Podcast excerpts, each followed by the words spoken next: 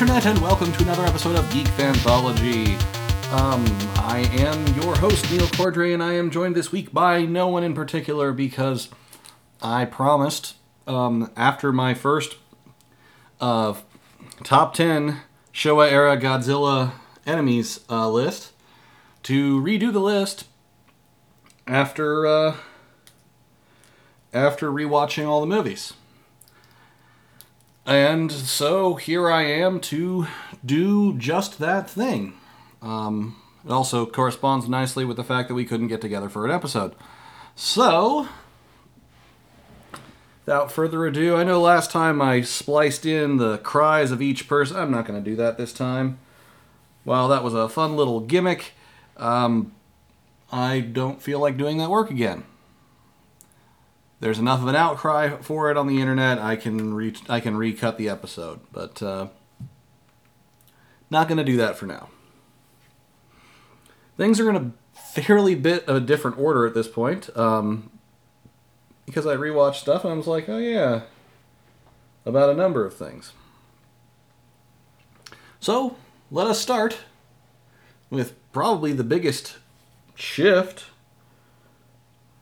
Um, at number 10, up from, up from number 2, King Kong. Um, yes, King Kong won his fight with uh, with Godzilla after getting lightning powers. However, there's just a few things about that that just about the design that makes me just I have to I have to dock him. And it's mostly oh my goodness. That costume. That suit is so so bad. And the fights are actually and the fight itself is actually pretty darn boring. And if it weren't for King Kong pulling an 11th hour superpower out of his ass, he wouldn't have won he still deserves props for, you know, being the first monster to beat Godzilla. I think, honestly, one of the only monsters to have permanently beaten Godzilla by the end of a movie. Or at least, well, to have defeated Godzilla by the end of the movie. To be the crowned victor of that movie. Because other, other, in, in future installments, Godzilla loses in the first act so that he can come back and become and be triumphant in the third act in the fourth act. So, you know, but King Kong um, emerges the victor at the end of the film, so he still deserves props there. But oh, that costume is so bad. So he uh, he he gets uh, he gets demoted because other enemies are just plain better. Let let's face it. At number nine, I've got Megalon. Megalon is like he's a really he's a he, he's a monster with a lot of fun designs. Um, he's got you know that that he vomits up bombs. He shoots uh, he shoots beams from the little star antenna on the top of his head. And you know he uh, he can fly. He's he's he's he's a triple threat enemy. His movie just kind of sucks, uh, mostly because it wasn't originally a Godzilla movie. It was supposed to launch Jet Jaguar, and um, that yeah that that didn't work too well because well Jet Jaguar is not all that impressive. but, uh,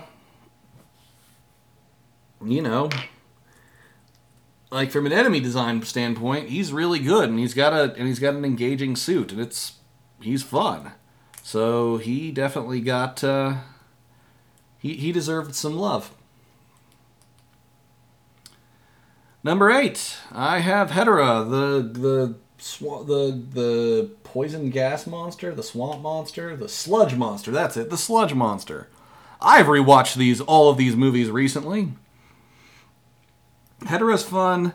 One because yes, it's on a Frank Zappa album, and two, it's it's like it's the first like big multi-form enemy. Like you get the slug, you get the, the the slug tadpole form, you get the ambulatory pile of sludge form, and then you get the UFO form. And also like Hedorah really just murders so many like like is one of Godzilla's more deadly enemies. Like at least in terms of explicit deaths. A lot more people explicitly die in this movie than in most other movies that like even even the original Gojira um there are a lot of implied deaths, but very few like on-screen deaths. Other than you know he's destroying buildings and and cars and shit. Whereas this one, like Hedorah, literally skeletonizes a large group of individuals. So he uh he, he, he has the he has I I would say probably has the highest on-screen body count of any of Godzilla's uh, foes, which is, you know, that's impressive. This will be a faster episode, too, if you hadn't noticed. Number six, I've got Gigan. All Gigan needs, and he was actually given in future installments, is like an eye beam out of that big red eye. And he'd be like super awesome because he's got that buzz saw. He gets more blood out of Godzilla than a lot. Than a lot. He like, man, Godzilla has Japanese high pressure blood syndrome. If you're not familiar, you know, there's the, the the joke slash theory that Japanese people just have way too much blood. They've got like gallons of blood that's under extremely high pressure, which is why it always fountains out of them at at, a, at any given uh, at any given point. It's a silly joke, but it's uh, it's kind of funny. Um, and you know, Godzilla is you know the protector of Japan at this point. Also, Godzilla talks in this episode, this episode, this movie, which is interesting. Um, Godzilla talks with subtitles.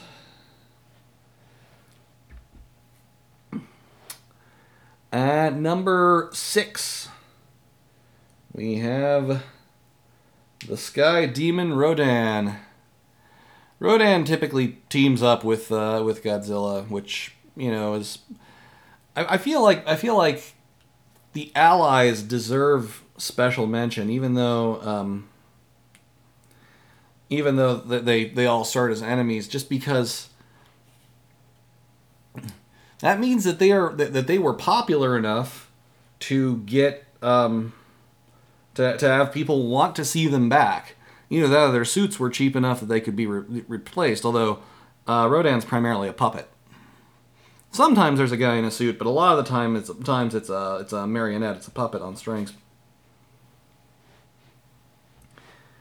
Um, but yeah, I like he he provides much needed air support um, when Mothra isn't uh, isn't a moth, which is more often than honestly I would like because Mothra's Mothra's freaking awesome. She she deserves a, a lot more respect even though I'm downgrading her on my list. Uh, number five, I've got Godzilla's best fer- friend, Anguirus, whom he kills in their first encounter. uh, the continuity's a little strange. I mean, obviously, it must just be another Anguirus. But, like, Anguirus fulfills a very important job. Um, that's a pun. Um, in the Godzilla universe in that when you look at all of these movies like professional wrestling matches, which they kind of are with human subplots, Anguirus is the jobber who gets who gets uh, killed by the by the, by whatever the heel is most often.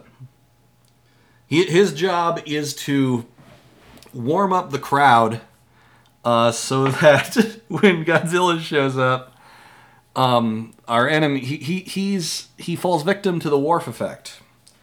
And if you're not familiar, the Worf effect is the idea that you've got this really big, scary, imposing person like Lieutenant Commander Worf uh, in uh, in uh, Star Trek: The Next Generation.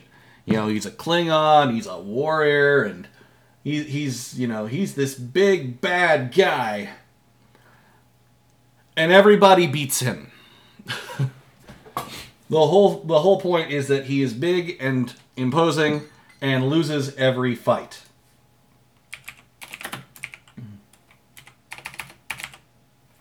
And yes, he is a lieutenant commander. I was correct.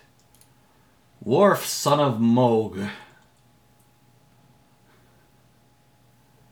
At least he starts out as a lieutenant commander. At other at other points, he um, has. I mean, he he ranks up from time to time.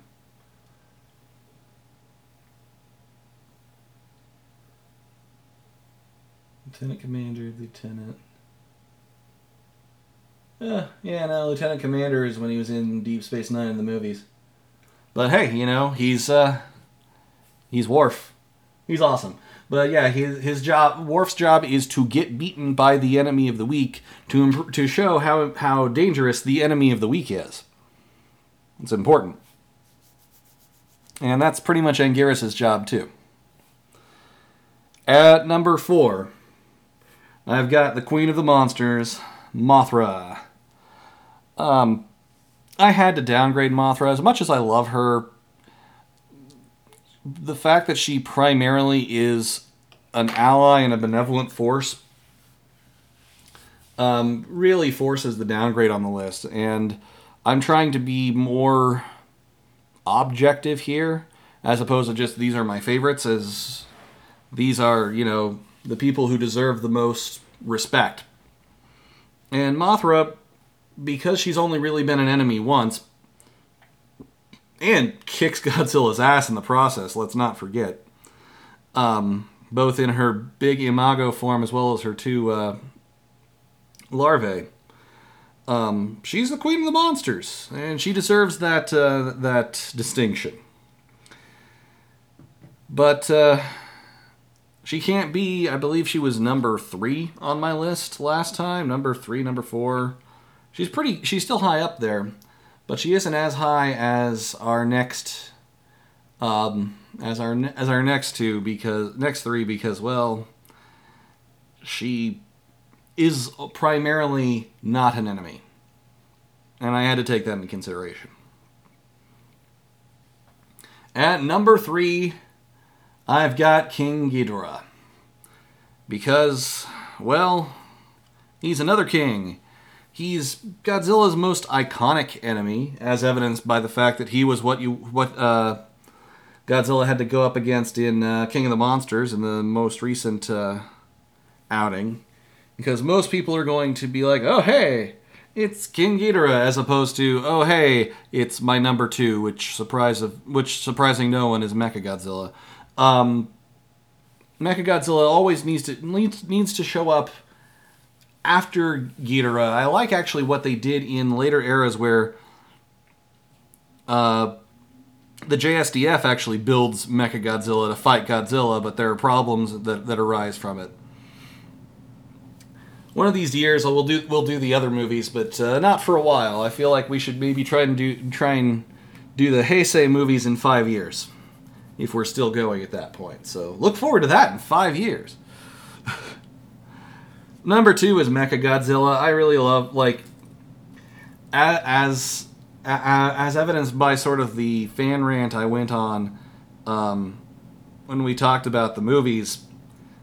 Godzilla vs. Mechagodzilla is my favorite movie of uh, of the uh, Showa era, and Mecha Mechagodzilla and Ghidorah both really show up as um, like they're equivalent threats. So when it comes down to that, even though I'm trying to be more objective at this point, they both kind of deserve to be in the in the in the, top slots. So then it just comes down to which one's my favorite, and Mecha G is. I like like those wacky aliens building something to pretend to be Godzilla is something that I really like. And number one is still the Japanese Self Defense Force. Um, now, originally, when I first did my, my top 10 list, the JSDF was kind of a joke inclusion, even though they were at number one. Because, well, I mean, come on.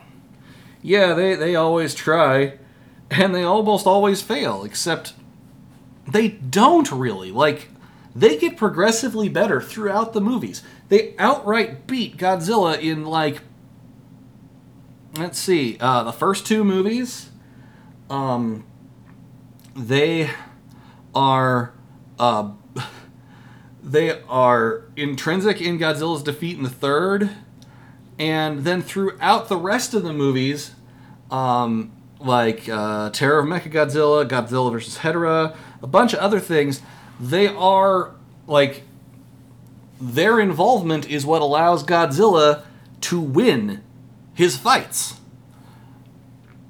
So, and like they they develop a crap ton of effective anti-Godzilla and anti-kaiju measures. Um I don't think that they actually get nearly enough credit.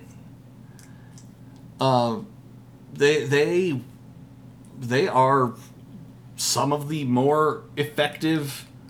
Um, they're they're like the more effective enemies, and yes, sure, we've got to do a lot of stock footage of the monsters blowing up tanks and warships and other things, but really that's not to the detriment of the JSDF. It's it's a testament instead to the absolute power of the kaiju. At least that's how I kind of choose to perceive it. Yeah, I know this was a shorter episode. I'm out of things to say, and I've only been talking for like 17 minutes. Um, this was really recorded kind of off the cuff because I didn't want the, the next episode we that we that's going to be coming out here is has already been recorded and it's going to be the last episode of the year, and I wanted to get this one out first. Um, so that'll actually be coming out next week. Um, I want uh, it is currently uh, time of recording the 15th of December. I want to wish you from me personally because I'm the only one here to wish it to you uh, just the very best uh, winter holiday season. And uh, I hope you enjoyed this minor updated list. And uh, we'll talk to you next time on Geek Anthology. This podcast is a production of Working Theory Productions. It was brought to you by a letter and a number. Opening theme is Ultra Mega Hyperstorm, and ending theme is March of the Mind, both by Kevin MacLeod. If you enjoyed this podcast, or know someone who would, please consider sharing it on your social media, sending us an email, or leaving us a comment. We read all of them. If you really enjoyed this podcast, please consider supporting us, either by donating at our website or on Patreon at patreon.com slash workingtheory. A final thought. We are pre-recording this outro for use in emergencies if Neil cannot record the outro. As such, we are being vague. We hope you uh, will. I don't know, I can't even think of how to say this. That's how unscripted and unplanned this is, and hopefully you'll never hear it again. Bye!